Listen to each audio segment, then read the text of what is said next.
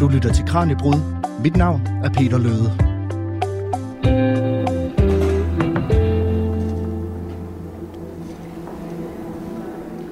Det er nærmest lidt skræmmende at kigge sådan ind i øjnene. Det, øh, det ligner lidt en form for... Jeg synes, det ligner en hvid dæmon. Sådan lidt med et kvindeansigt, sådan langt, lidt hesteagtigt øh, kvindeansigt. Det, det lyder meget bizart, og det er det egentlig også, når man ser det. Det er meget svært at beskrive. Og så har den fire ben og to arme og, og nogle vinger. Og Brian, du fortalte mig, at det her det er jo faktisk en indisk hest. Hvad ligger der i det? Ja, altså ifølge Overtasi er det en, en hellig hest, øh, og Overtasi var meget optaget af Indien og indisk kultur, religion osv. Og, og jeg tror, han kaldte det en Sinhu-hest, og Sinhu er en, en flod, altså en hellig flod, der løber i det område der. Øh, så Sinhu-hesten, det er hans navn for den, og han satte meget stor pris på den. Øh, den var vigtig for ham.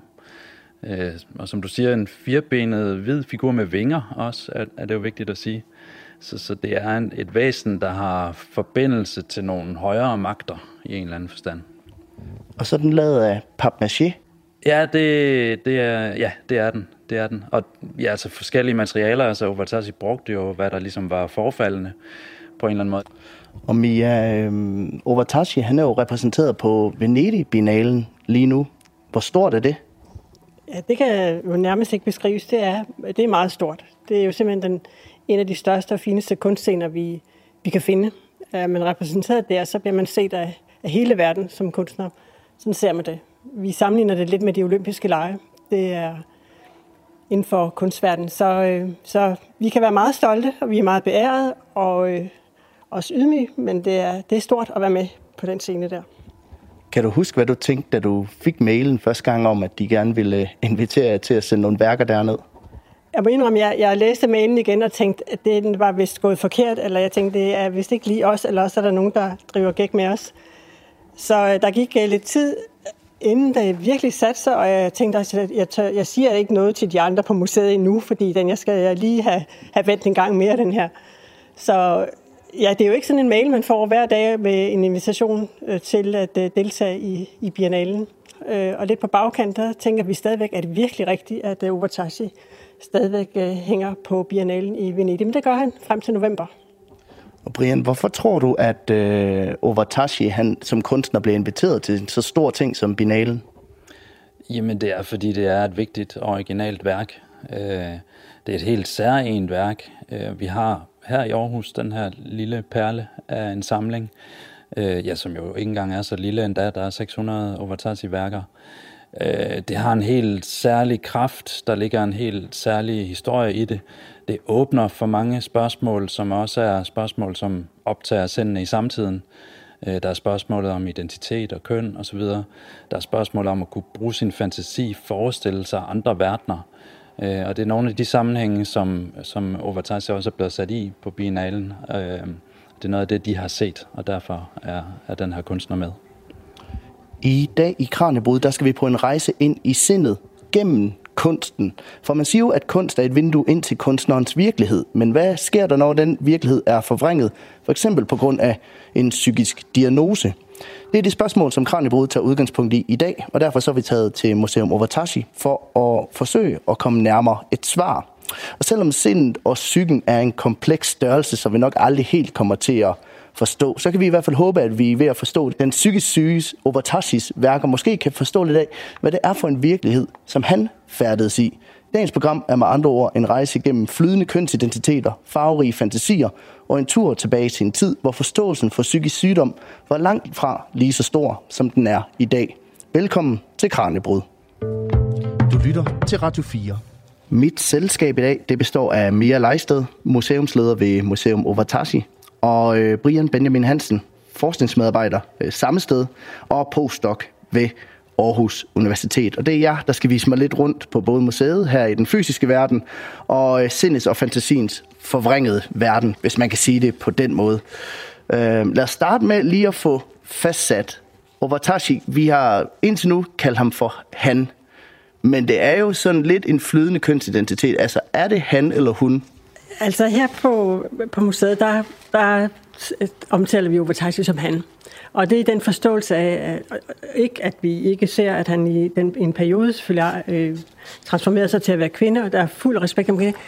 Men vi ser også, øh, at øh, hans eget ønske går til sidst på at øh, gå, vende tilbage til at øh, være hankøn.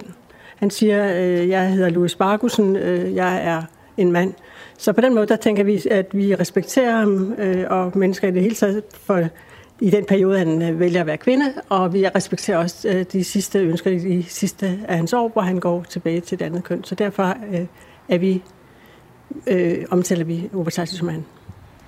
Obatashi blev født, ja, som Louis Markusen i øh, 1894 i Æbeltoft. Hvad er det for et hjem, som han blev født ind i? Obatashi øh, bliver født ind i en, øh, egentlig på den tid, man kan måske ikke sige vel, ligefrem velhavende, men en, øh, sådan, en godt stille, socialt stille øh, familie. Hans øh, forældre driver et favori. Han øh, er en ud af en søskende flok på 10. Og øh, han mister faktisk sin far, da han bare er tre år. Så, øh, så han er, så kan man selvfølgelig sige, at han har en mor, som står alene med, øh, med en stor familie og skal finde ud af at, at lave en hverdag for, for hele familien efterfølgende. Han bliver øh, han vælger at gå i lære som bygningsmaler og bliver uddannet som det. Øh, han bliver svend og er en ung, frisk ung mand, som også øh, påtager sig opgaver, efter han er, er færdiguddannet. Så egentlig på mange måder, øh, kan man sige, en øh, ung mand, der ikke umiddelbart skiller sig ud fra så mange andre unge mænd på den tid, tænker jeg. Øh, og så alligevel, så kan vi jo se, at han har øh, nogle øh, sider, som måske var lidt usædvanlige. Ja, for han er jo meget fascineret af det spirituelle og det åndelige. Hvorfor bliver han bidt af det? Ja, vi ved jo ikke konkret, hvorfor han bliver bidt af det. Han er i hvert fald bidt af det. Øh, og som Mia siger, han er ikke sådan på den måde fuldstændig altså sådan abnorm eller noget, men han har de der særlige sider. Altså han, han dyrker yoga, han tager kolde bade i havnen om morgenen, han er vegetar, altså spiser, lever primært af havregryn. Øh, er interesseret i det mystiske, som en af hans øh, kammerater beskriver det. Øh, har sat sig ind i, i buddhisme, hinduisme, har ejet haft et lille bibliotek, som, som øh, bestod i bøger og den slags af, af den karat der. Og det har han studeret. Og der kan man sige, at altså, det er jo 1910'ernes Æbeltoft, så det har jo været ret usædvanligt på den måde. Man ville ikke opfatte det som på samme måde usædvanligt i dag, tænker jeg, men på det tidspunkt har det været ret usædvanligt. Også at han har fået, eller skaffet sig selv adgang til de tanker, fordi det var ikke nogen, der umiddelbart lå i den øh, sådan, øh, hverdag, han indgik i. Nej, fordi hvor stifter han bekendtskab med det her? Ved vi noget om det? Nej, men det ved vi ikke noget om. Altså, det, det er ikke sådan, øh, man kunne forestille sig, var der måske en onkel, eller var, var der et eller andet, men øh, i de øh, hvad kan man sige, dokumenter, vi har adgang til, synes jeg ikke, vi kan se noget, der... Jeg har ikke stødt på noget, der, øh, hvor jeg kan sige, det er der, den indflydelse kommer fra. Øh, så umiddelbart må vi gå ud fra, at det er noget, han selv har opsøgt. Og så rejser han jo til Argentina i øh, 1923. Hvad er det, der trækker i ham der? Det, det er jo også stadigvæk et godt spørgsmål, men man kan, som Brian er inde på, øh, vi kan jo godt ud af det, at det vi ved, øh, udlede, at han er han er et søgende menneske. Øh, han øh, går ud over det, som man på den tid tænkte som øh, almindelige normer eller, øh, eller idéer om fremtiden og unge menneskers drømme. Jeg tænker nok, der har været andre unge mennesker end Liv Vartas, der, der havde udlængsel. Men, ja, men man kan nemt forestille sig, at det er noget af det. Altså, han er mere nysgerrig på verden. Øhm, så kultur, folkeslag, øhm, øh, religion. Så, så jeg tænker på, det lyder måske sådan lidt poppet, men at Abeltoft blev for lille så han må, han må ud og øh, se det med egne øjne og opleve det på egen krop i forhold til øh, også måske det mere spirituelle, øh, kan man godt forestille sig. Så det bliver Argentina, ja. Hvis man skulle prøve at beskrive hans tid i Argentina, er det noget med, at han lever som vagabund blandt andet, er det ikke rigtigt? Jo, altså ideen er jo at finde arbejde derovre og prøve sig selv af, og altså det her søgende menneske, som er taget på eventyr, ikke? og som skal prøve at se, om han kan finde en vej derover og øh, måske lade sig inspirere på, på forskellige måder. Ja. Altså han har en rejsekammerat, kammerat Emil Højer, som ankommer derover nogle måneder tidligere, og så støder han til. Men det er svært at finde arbejde, så de får arbejde på en smørfabrik på et tidspunkt. Øh, senere splitter Emil og Ovatasi, altså de to der, de splitter sig op. Og så ved vi ikke så meget mere om, hvad der sker derfra. Så har vi nogle antydninger, og det har vi så fra Emil. Men øh, det er i hvert fald sværere at finde arbejde, end de sådan lige havde troet. Så det bliver noget med at vække op bondere og tage nogle små jobs og mm, sådan rejse lidt rundt omkring. Så altså, Overtasi ender på et tidspunkt sådan lidt en, en sydlig del af provinsen Buenos Aires, hvor han efter sine er i, kommer op og toppes med nogen, eller der er en form for uoverensstemmelse, og det, det skriver han tilbage til Emil, men Emil, som er i Buenos Aires byen, men Emil kan ikke gøre så meget ved det. Senere øh, hører Emil så, at eller øh, historien fortæller så, at Overtasi tager til den nordlige del af Argentina, altså måske ud af provinsen Buenos Aires, længere op mod nord, øh, forvilder sig ud i junglen på en eller anden mere eller mindre øh, bevidst, tænker jeg. Øh, møder nogle oprindelige folk der efter sine, fordi det er jo så Overtasis fortælling i hvert fald, da han kommer tilbage igen og fortæller de her ting til Emil. Øh, han rejser tilbage igen jo til Buenos Aires, og det er altså de her 1200 km, og det er til fods eller hængende på siden af fragttog. Fragt, øh, tog. så det er, det er en lang rejse. Så han bor simpelthen med stammefolk ude i junglen?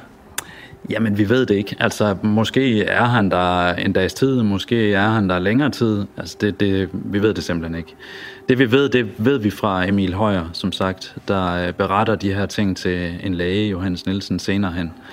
Og han fortæller, at Ovatasi har fortalt, at han øh, mødte de her øh, folk, og, og, og det er ligesom det, vi ved om det. Men i hvert fald er, altså, i hvert fald er Ovatasi forandret, da han kommer tilbage efter den der tur nordpå. Han blev ramt af lynet også, øh, fortæller han selv, på den tur tilbage til Buenos Aires, øh, selve byen der. Og han er pludselig mere uligevægtig end, eller han er uligevægtig simpelthen, da han kommer tilbage dertil. Sådan fortæller Emil det. Øhm, Emil siger, siger det på den måde, at, at Ovatasi siger, kan du kende mig? Men med et udtryk i hovedet, som er helt forkert på en eller anden måde. Ikke? Så, så der er noget, der er sket et eller andet, og der er noget i vejen. Ved vi noget om, hvad det er, der er sket med ham på den her tur? Øh, nej, som øh, Brian er lidt inde på, det er, øh, meget af det er sådan øh, bitte små stykker, vi selv kan stykke sammen, og om det virkelig sådan øh, holder øh, meget håndfast, det ved vi ikke. Vi prøver selvfølgelig selv på at, at, at, at få ænderne til at nå sammen på en eller anden måde for at svare på nogle spørgsmål, men, men altså vores øh, øh gissninger og noget af det, der vi har set nogle spor af, det kan være øh, øh, eksperimenterende med, altså han har eksperimenteret med euforiserende stoffer, eller øh, som nu øh, Brian fortæller det med at blive ramt af lyn, det kan jo også igen være, det kan være mange ting, altså det kan være hårdt pres, det kan være en form for, for stress, øh, som har allerede der øh, trigget et, måske lidt et, et forvejen sårbart sind, vi ved det, vi ved det ikke. Så kommer han tilbage til Æbeltoft, og der bliver han jo også beskrevet som om, at han er, han er lidt anderledes af sin nærmeste. Altså, hvordan er det, at de beskriver ham, da han vender hjem igen? Han bliver beskrevet som øh, øh, ja, uligevægtig, paranoid og også øh, udadreagerende, og det er jo det, der sådan til sidst slår hovedet på sømmet øh, i forhold til, at øh, familien bliver utryg, øh, ganske simpelthen ved at, at, at have ham øh, i hjemmet, fordi de, ja, de vurderer ham til at være... Øh, nok lidt farlig. Øh, sådan bliver det, det eskalerer i hvert fald i den retning. Så til sidst så er det jo, de går til det lokale politi og beder om hjælp. Og, og også øh, oveni, at han øh, kommer hjem og er øh, lidt sind, altså lidt tilredt i sindet i hvert fald, og også fysisk, tænker jeg, han er, nu det har været en udmavende rejse på vej hjem, og, og historien fortæller, at han står i, øh, nede i buen af skibet og, og, og fylder kul på, øh, på kedlerne simpelthen. Men, øh, men politiet gør det, så det, at de kontakter øh, Psykiatrisk Hospital Rigskov, og, øh, og det er ikke en helt sådan øh, nænsom måde, han bliver fragtet til det lokale politistation. Så han kommer nok ud for et lille traume igen der, uden at skal forklare det, eller uden at skal, men, men det, det, tror vi på, at det har været også en voldsom oplevelse for ham, at blive pågrebet af politiet, øh, sat i kashotten, og så næste dag fragtet til, til Rigskov øh, med den melding, at det, det er så her, han skal til at være nu. Og Brian, på det tidspunkt, der er han jo ikke diagnostiseret med noget som sådan, men ved vi noget om, hvilken diagnose det er, som Ovatashi han har udviklet her? Ja, altså han bliver øh, diagnostiseret øh, med skizofreni. Altså det er diagnosen, som, øh, som gives på det tidspunkt, og det er så i 1929 her, ikke? Øhm, senere hen så reviderer nogle af lægerne den diagnose, så de taler om en psykogen psykose. Øh, og en, en, det vil sige en psykose, der i det her tilfælde bliver det tolket som, at det er en psykose, der er induceret af nogle traumatiske oplevelser på en eller anden måde, som ikke har kunne integreres i hans liv, i hans sind.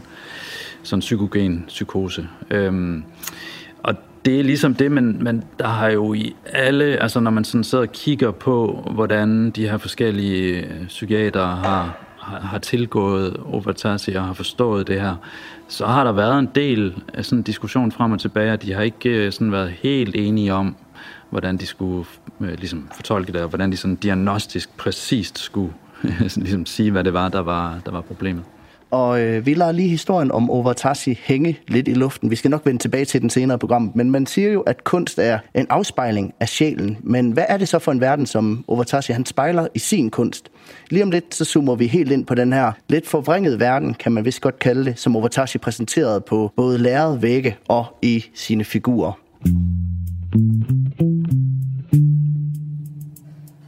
I dag i Kranjebrud, der handler det om kunst og psykisk sygdom.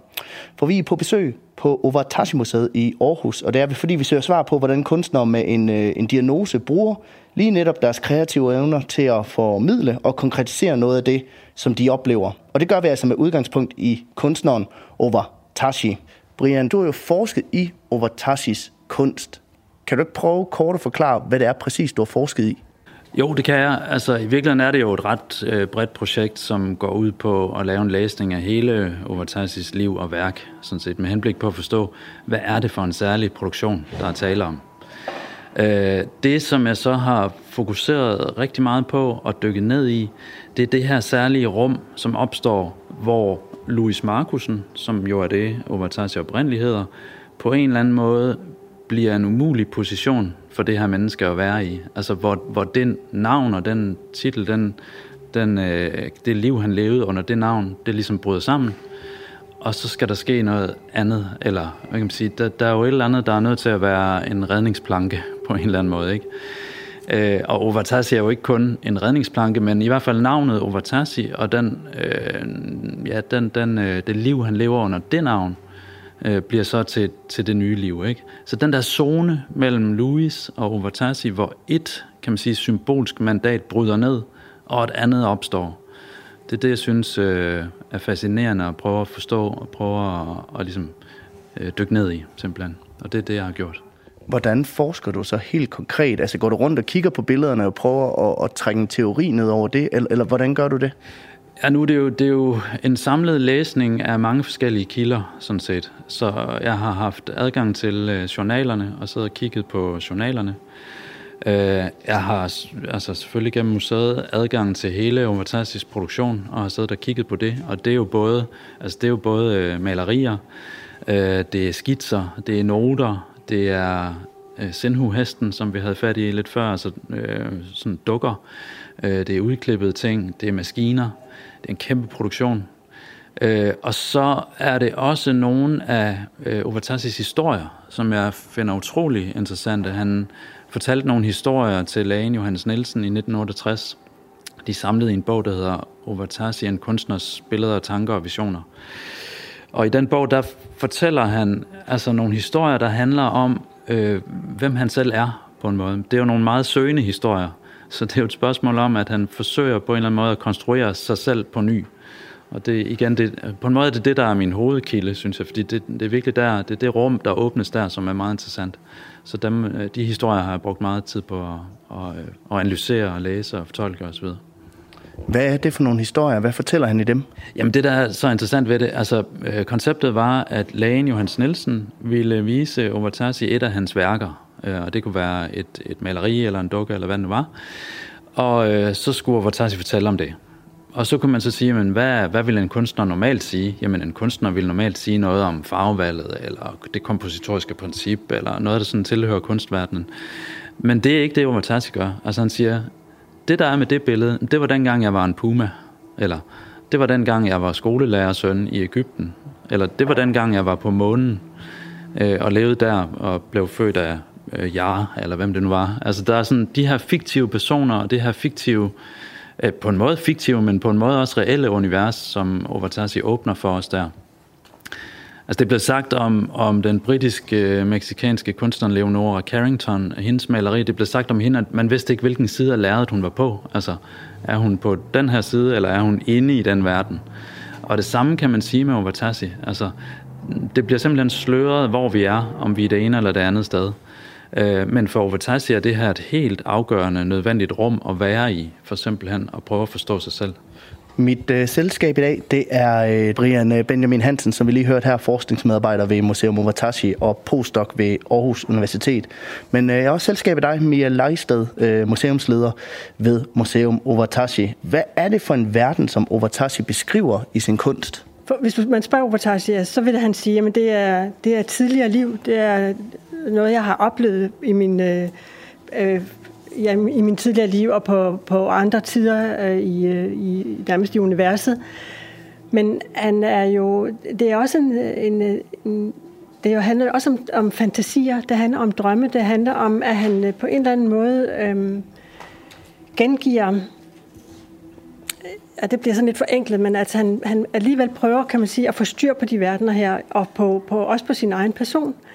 Øh, det er jo ofte, øh, og det hører vi også i forhold til andre kunstnere, øh, værket øh, kan nogle gange være øh, øh, en del af en proces i forhold til at, kan man sige, få noget bragt øh, til mere noget håndgribeligt i forhold til alt det, man har øh, inde i sit hoved, inde i sit, i sit sind, alt det, man oplever, alt det, man øh, gennemlever, skal ud i noget.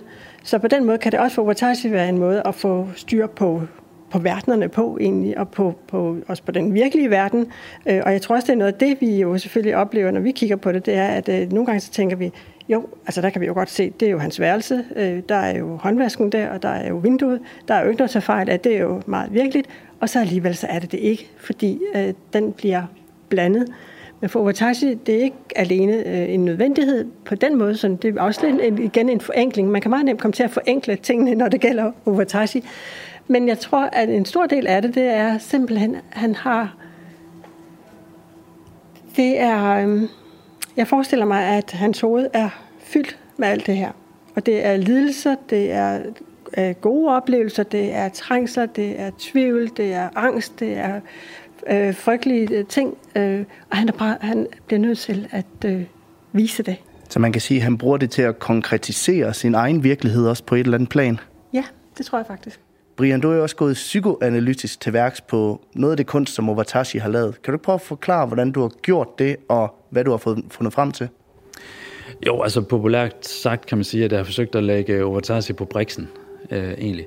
Og, og øh, altså det har jo været et spørgsmål om at få det her værk og få den her, det her subjekt til at tale Altså, fordi det er jo det, man gør, når man ligger på briksen, ikke? altså i psykoanalysen. Der taler man, og som Mia lige havde fat på, så, så taler man egentlig alt det igennem, som er inde i ens hoved. Og, og det kan være ekstremt kaotisk, og der kan være alt muligt forskelligt, der, der øh, ligesom øh, vivler rundt derinde. Og det er man altså nødt til at tale igennem, simpelthen. Og det er jo i høj grad det, er jo Vatasi på en måde selv har, selv har stået for, og selv har gjort. Øh, nogle af de her historier, jeg nævnte lige før, er så også en måde, hvor Johannes Nielsen satte ham i stævne og lod ham tale og tale de her forskellige konflikter, og, men også oplevelser og så videre igennem. Og det er egentlig bare det, jeg har, ligesom har forstærket. Øh, psykoanalysen er fantastisk til at gribe de her måder, hvorpå vi øh, er ude af os selv, øh, måder, hvorpå vi ikke helt kan finde os selv, måder, hvorpå vi er grundlæggende i tvivl om ting, eller grundlæggende ængstlige angste omkring øh, ting. Ikke? Det er det, psykoanalysen er helt fantastisk til at, at gribe og forstærke.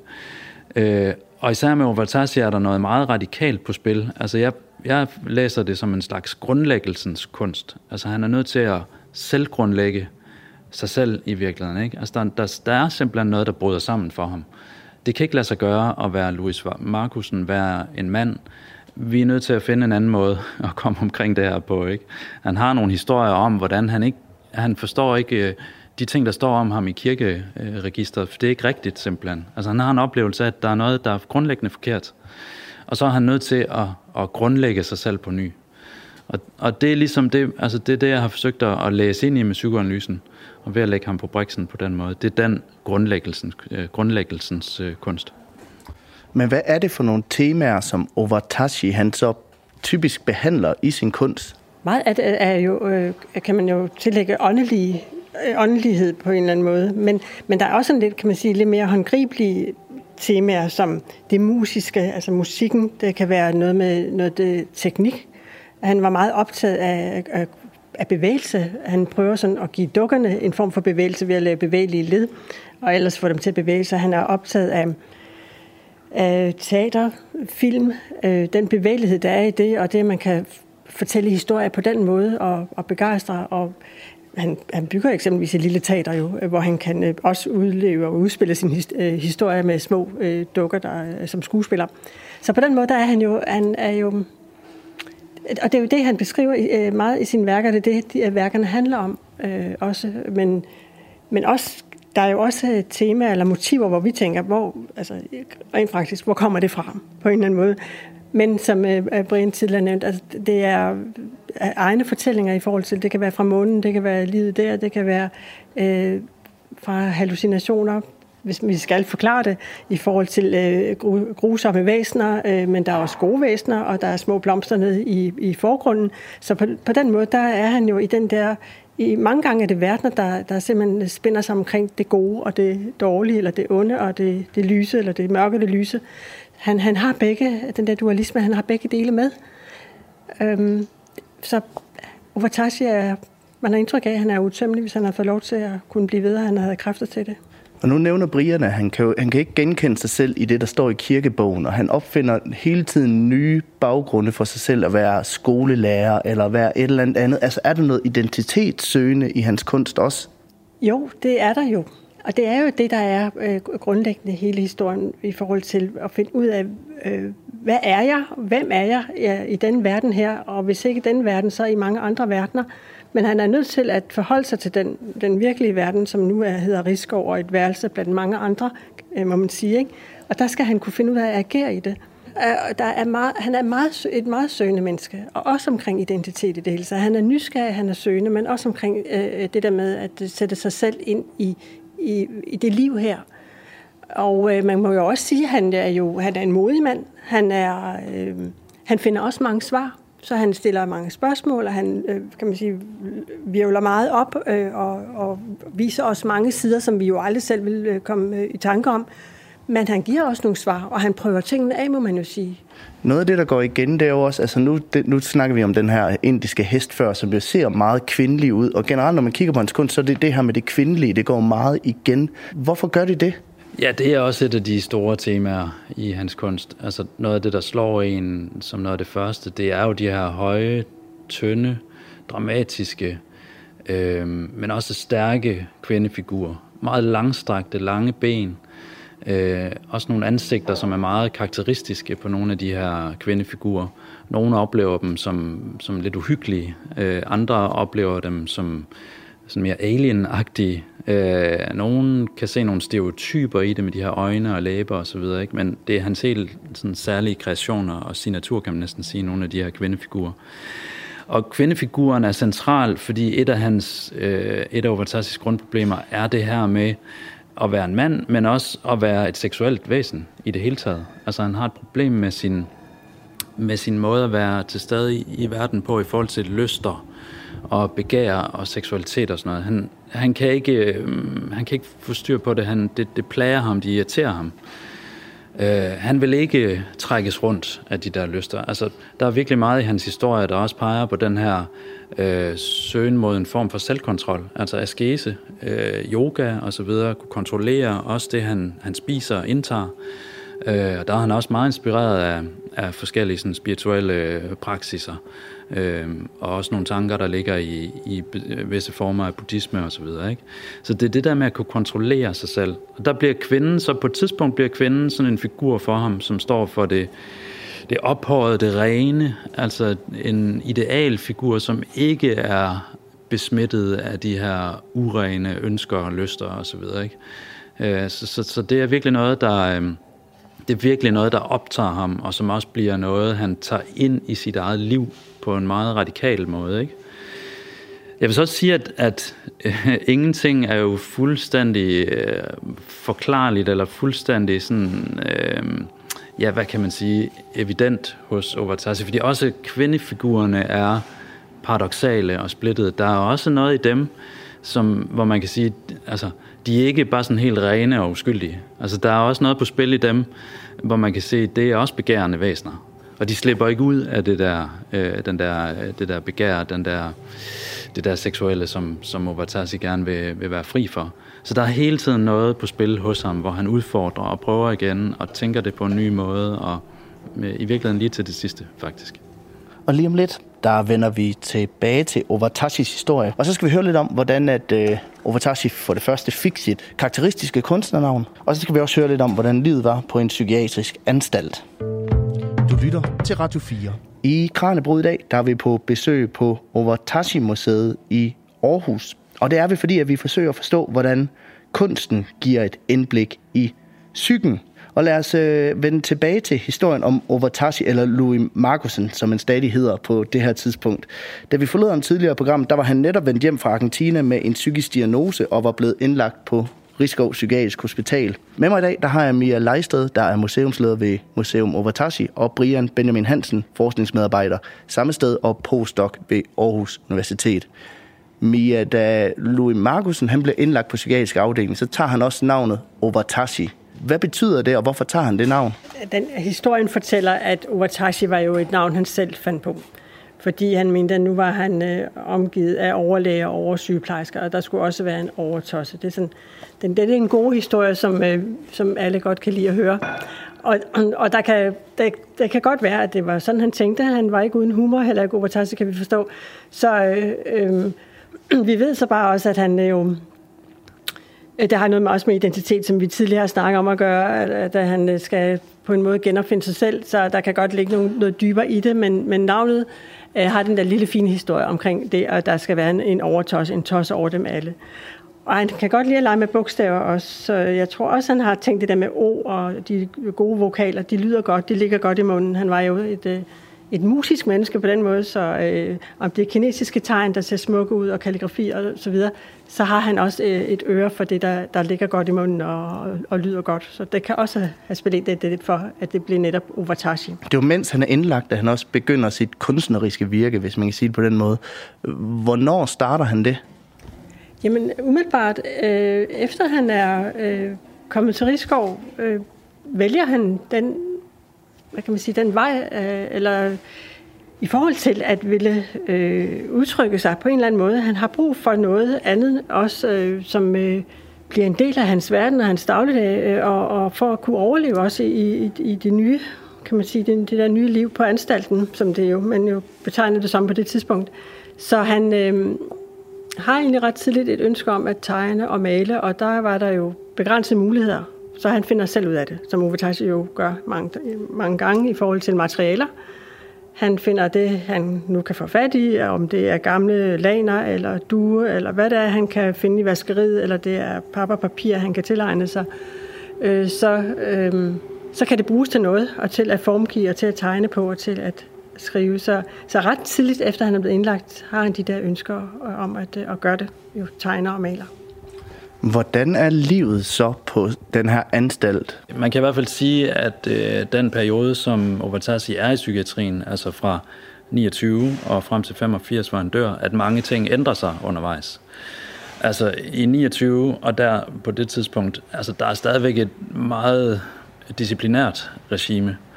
Øhm, Overtage har ikke altid mm, befundet sig lige vel under de restriktioner og øh, den måde, som det her liv det ligesom skulle fungere på øh, på det tidspunkt. Med årene har han vundet mere frihed, øh, og også fordi han på en måde har kunne udnytte de særlige talenter, han nu havde, til på en måde at, at næsten charmere nogle af, af, af lægerne og noget af personalet. Så, men, men der har været en, en del kampe frem og tilbage, primært, eller en, en del i de tidlige år, altså mellem Omatasi og personalet omkring, hvad må man, hvad må man ikke. Og også i 50'erne, altså i hans periode omkring øh, det her med kønsskiftet øh, og, og den her ja, altså den her konflikt, han havde i sig selv omkring at, at være en mand, og som han så, øh, hvor han også jo ligesom udlevede øh, den, den øh, kamp og gjort den konkret. Så der var også, øh, altså der var også kampe frem og tilbage der. Ja, for han havde jo den her indre kamp med sig selv omkring sin egen kønsidentitet, hvis man kan sige det på den. Altså, hvad er det for en kamp, han kæmper der? Jamen altså, øh, den kamp, altså den, den handler om, øh, som jeg nævnte før, det her med øh, begæret og de her ting, det seksuelle, som noget, der frastøder ham i virkeligheden. Generelt, altså det, det frastøder ham simpelthen, fordi han ikke kan finde sig til rette i det. Han, han kan ikke... Øh, Mm, ja, han kan ikke udfylde den rolle som en mand, som jo han så er født ind i. Så der er noget der, der er grundlæggende forkert for ham simpelthen. Og der, øh, altså der, der, kommer det jo så vidt, at han til sidst altså overtaler lægerne til at få lavet den her øh, kønsskifteoperation. Før det har han jo, og det er jo den her berømte og meget fortalte historie, tager han jo sagen i egen hånd ikke, og, og laver en amputation laver sin egen amputation af, af penis. Og, øh, og det er simpelthen fordi, at der er noget grundlæggende, som forstyrrer ham i det her seksuelle. Og derfor søger han mod det kvindelige, øh, og det kvindelige som det rene. Han vil slippe af med det her med at være et begærende, nydende væsen. Om han så slipper ud af det, eller om det fortsat bliver ved med at, at være noget, han funderer over og arbejder med, altså der mener jeg, at det er det sidste. Altså det er noget, han fortsat bliver ved med at undersøge hos sig selv. Hvad er det der for noget? Der er mange forestillinger om, hos ham også om, altså sådan på en måde at rense sig selv fuldstændigt. Altså, han har øh, fantasier om ilden som sådan et rensende element, ikke? og det kan vi også se i nogle af hans værker og nogle af hans øh, historier, at han, han har forestillinger om det. Så det vil sige, det, det er en grundlæggende, altså en grundlæggende ubehagelighed ved det at være et seksuelt væsen, der er på spil. Hvordan foregår hans kunstneriske virke, som mens han er indlagt? Altså, hvor skaffer han sine materialer hen, og hvad er det, han maler på? Ja, altså, vi ved i forhold til Rigsgaard de første år der, der, der går han simpelthen ud og finder, hvad han nu kan finde uden for, for afdelingerne, og han øh, opsøger øh, personalet. Øh, og man skal tænke det her hospital som en, øh, et lille samfund i samfundet. De er selvforsynende, de har eget vaskeri, de har eget køkken, de har alle funktionerne, de har havehold osv.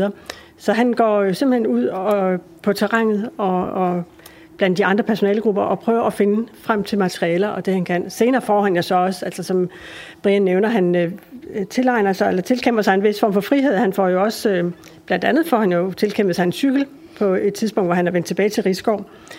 Øh, og han øh, cykler ind til Aarhus og køber sine farver og lærreder, og hvad han ellers har brug for, men der er vi lidt længere fremme i historien. Øh, så ja, altså i, i begyndelsen, der bruger han simpelthen det, han har med, eller det, han kan få fat i, indtil at man sådan, øh, hvad kan vi sige, han bliver lidt, øh, ja, lidt poppesagt, stedsmaskot, eller darling, kan man sige, så han, øh, man har tillid til ham, jamen selvom han cykler, selvom han går rundt, og selvom han går tur i risk, i, over i Rigskoven, Rigskoven, så kommer han tilbage igen. Og det der er i det, også i, nu talte vi lidt om øh, hospitalet på den tid, øh, vi er i slutningen af 20'erne, hvor han jo lige øh, bliver indlagt, og lige i starten af 30'erne, øh, der er der jo faktisk der øh, alvorligt pres på det gamle hospital i forhold til, der er ganske simpelthen for mange patienter til, at man kan have dem. Øh, øh, menneskerne, eller patienterne bliver ikke raske, som man tænkte, de gjorde, og hvad er der så af muligheder? Så det var på det tidspunkt der, at man begynder at øh, sluse nogle af patienterne ud på plejeanstalter, som det jo hed dengang, øh, Dalstrup og Råmosegård på Djursland. Og det er jo så der, hvor også øh, øh, bliver øh, sendt ud og er i over 10 år øh, på Dalstrup. Og der ved vi jo, der er han jo også meget produktiv. Der tror jeg så, at han måske øh, de har, de har forstået det der med, at der skal noget papir til. Og hvis ikke, så spørger han jo bare, om han kan få lov til at male kapellet, som hører til på, på det, øh, den plejeanstalt, der var derude. Og det gjorde han jo simpelthen øh, overdået smukt.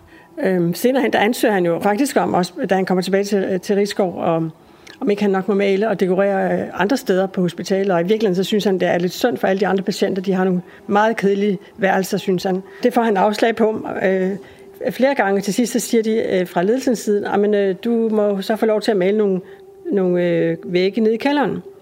Og der maler han jo så også altså på hospitalet nogle øh, meget smukke malerier, som vi har reddet noget af.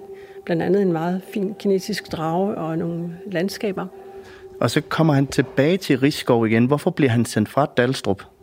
Der står, når vi kan se, altså når vi kigger i papirerne, så kan vi se, at øh, personalet, det er sådan, en af begrundelserne, det er, at de siger, at han, øh, han skaber jo også de, de store dukker, øh, store og mindre dukker, som han navngiver. Øh, og øh, det er jo det, der er, øh, Brian har været lidt inde på det, i forhold til det med, med kvinden. Øh, han maler, han øh, laver dem i tredimensionelle, han øh, laver de her lange, tynde figurer, hvor de er mest todimensionelle, og alligevel så er der jo lidt øh, forme på, former på. Han klipper dem ud og, og giver dem forskellige både attributter og meget andet. Øh, men øh, det, der er i det med personale ude på, på Dalstrup, det er, at de siger, at han øh, plejer lidt for intim omgang med dukkerne, og det kan de ikke rigtig øh, håndtere på det tidspunkt, og de mener, det er det ligger lidt uden for deres felt i forhold til, hvad de skal, øh, hvordan de skal forholde sig til det. Så de, de vurderer, at det er bedst, at han kommer tilbage til Rigskov. Der ved de lidt mere om dem. Og lad os så prøve at tale lidt om, hvad vi kan lære af Overtashi den dag i dag.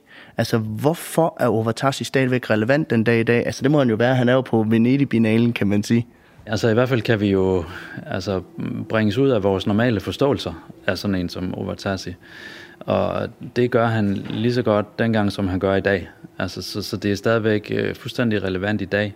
Han åbner jo nogle rum og nogle spørgsmål, og sætter nogle tematikker i søen, som er ja, på en måde eviggyldige, men måske særligt i dag altså trænger sig på.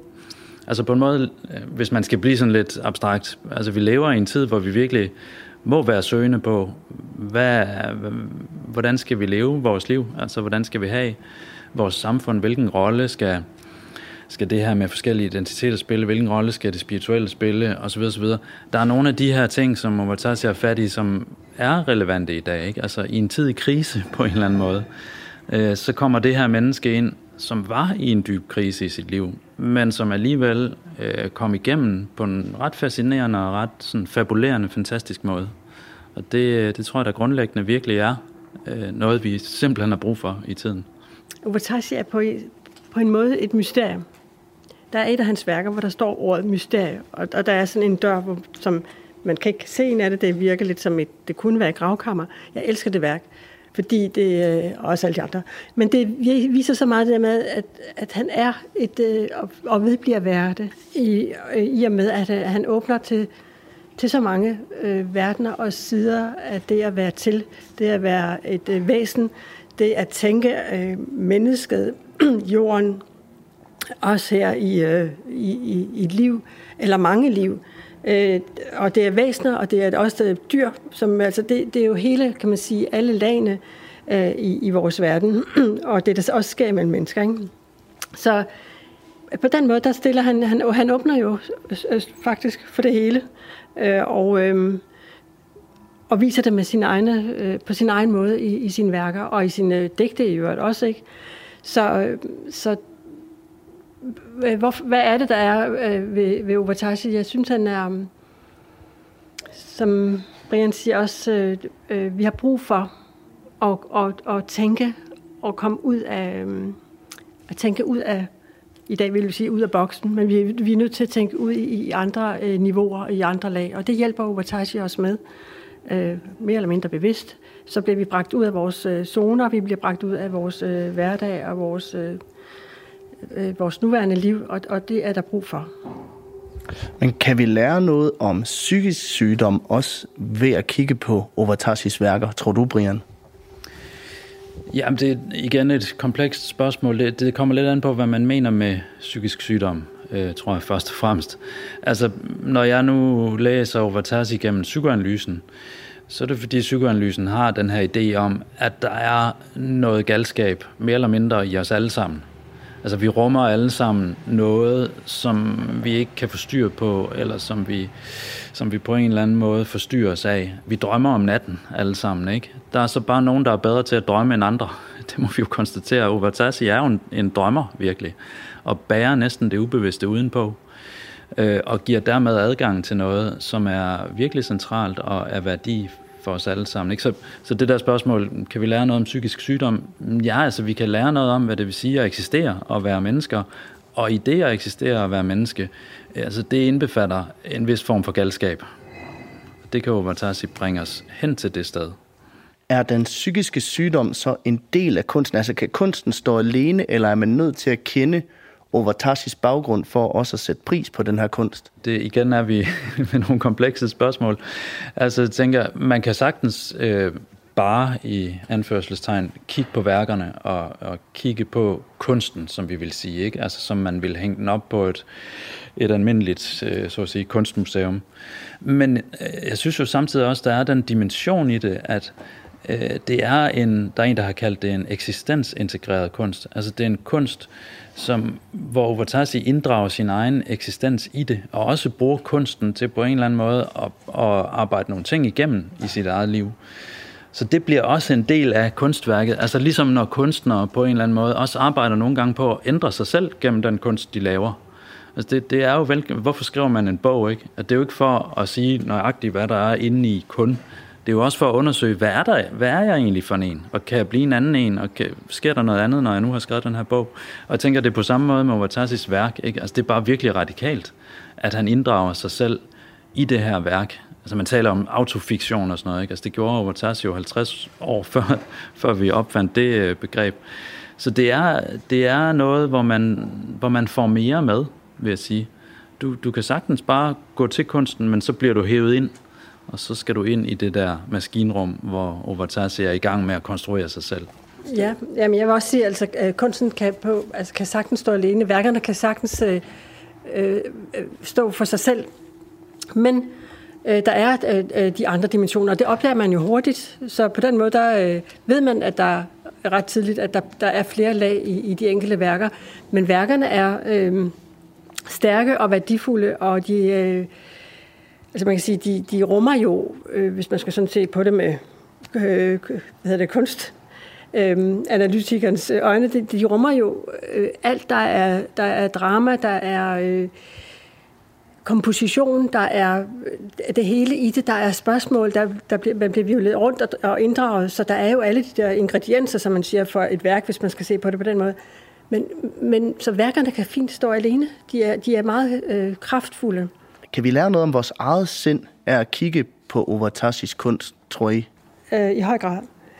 Og øh, lige for at vende tilbage også i forhold til det, måske det med både dels, at kan værket stå alene, Øh, det kan det, som jeg, vi, nævnte, vi snakkede før, men, men der er også det der med, at øh, man må sige, uanset hvem man er som kunstner, så er der jo altid noget af kunstneren i værket. Så når du spørger i forhold til, øh, øh, er der noget psykisk sygdom i det, og kan det sige os noget i dag, så vil man have den der, øh, som beskuer, eller den, der oplever værket, vil man have noget, kan man sige, at spejle sig i. Der vil være noget, som man bliver trykket på, afhængig af, hvad man selv som oplever har med i sin bagage, så vil vi blive berørt af billedet. Øhm, og igen, uanset om det så er Overtage eller en anden kunstner, så vil man tænke, der er, øh, der er noget af et andet menneske i værket, som jeg kan øh, tage til mig, eller jeg kan forholde mig til, eller jeg kan tage ind. Så bevidst eller ubevidst, så bruger vi jo værkerne, som de er. Og, og man kan sige, at det er en øh, kunstner, som har en øh, psykisk sygdom, så vil der være græn af det også i værkerne. Øh, og det kan vi så også på den måde forholde os til. Øh, og, og det vil jo give nogle, øh, hvad kan man sige, ja, nogle indtryk for os, og, og give nogle øh, aflejringer på en eller anden måde, som vi kan tage til os, afhængig af, hvad vi selv har øh, at slås med, for at sige det lige ud. Ja, hvis jeg må supplere det, Mia siger der. Jeg har en god kollega, der har sådan en formular, der hedder Inderst inde er vi langt ude. Det er Lilian Munk der har formuleret det på den måde. Det, det synes jeg er sådan et fint diktum, øh, som også virkelig, altså på en måde harmonerer med det, som er på spil her. Altså, Overtasi tager os med inderst inde. Tager os med til et sted, altså, som ligger der inderst inde, men det er et, et indre udland, vi finder der. Altså, det er en kæmpe verden, og det er en verden, der på en eller anden måde selvfølgelig tager alt det ind, som omgiver os, og som, altså verden udenfor er også derinde, ikke? Øh, og vi er langt ude, fordi vi ved ikke, hvad i alverden der foregår derinde på det sted. Men det, at, at Overtasi kan folde den der verden ud for os, det var lidt det, som Mia havde fat i også, ikke? Det, er, det er virkelig det, der, der er fascinerende i det.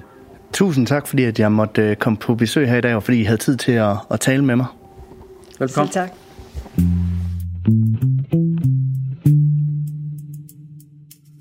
Det var alt for Kranjebrud i denne omgang. Tusind tak, fordi at du lyttede med.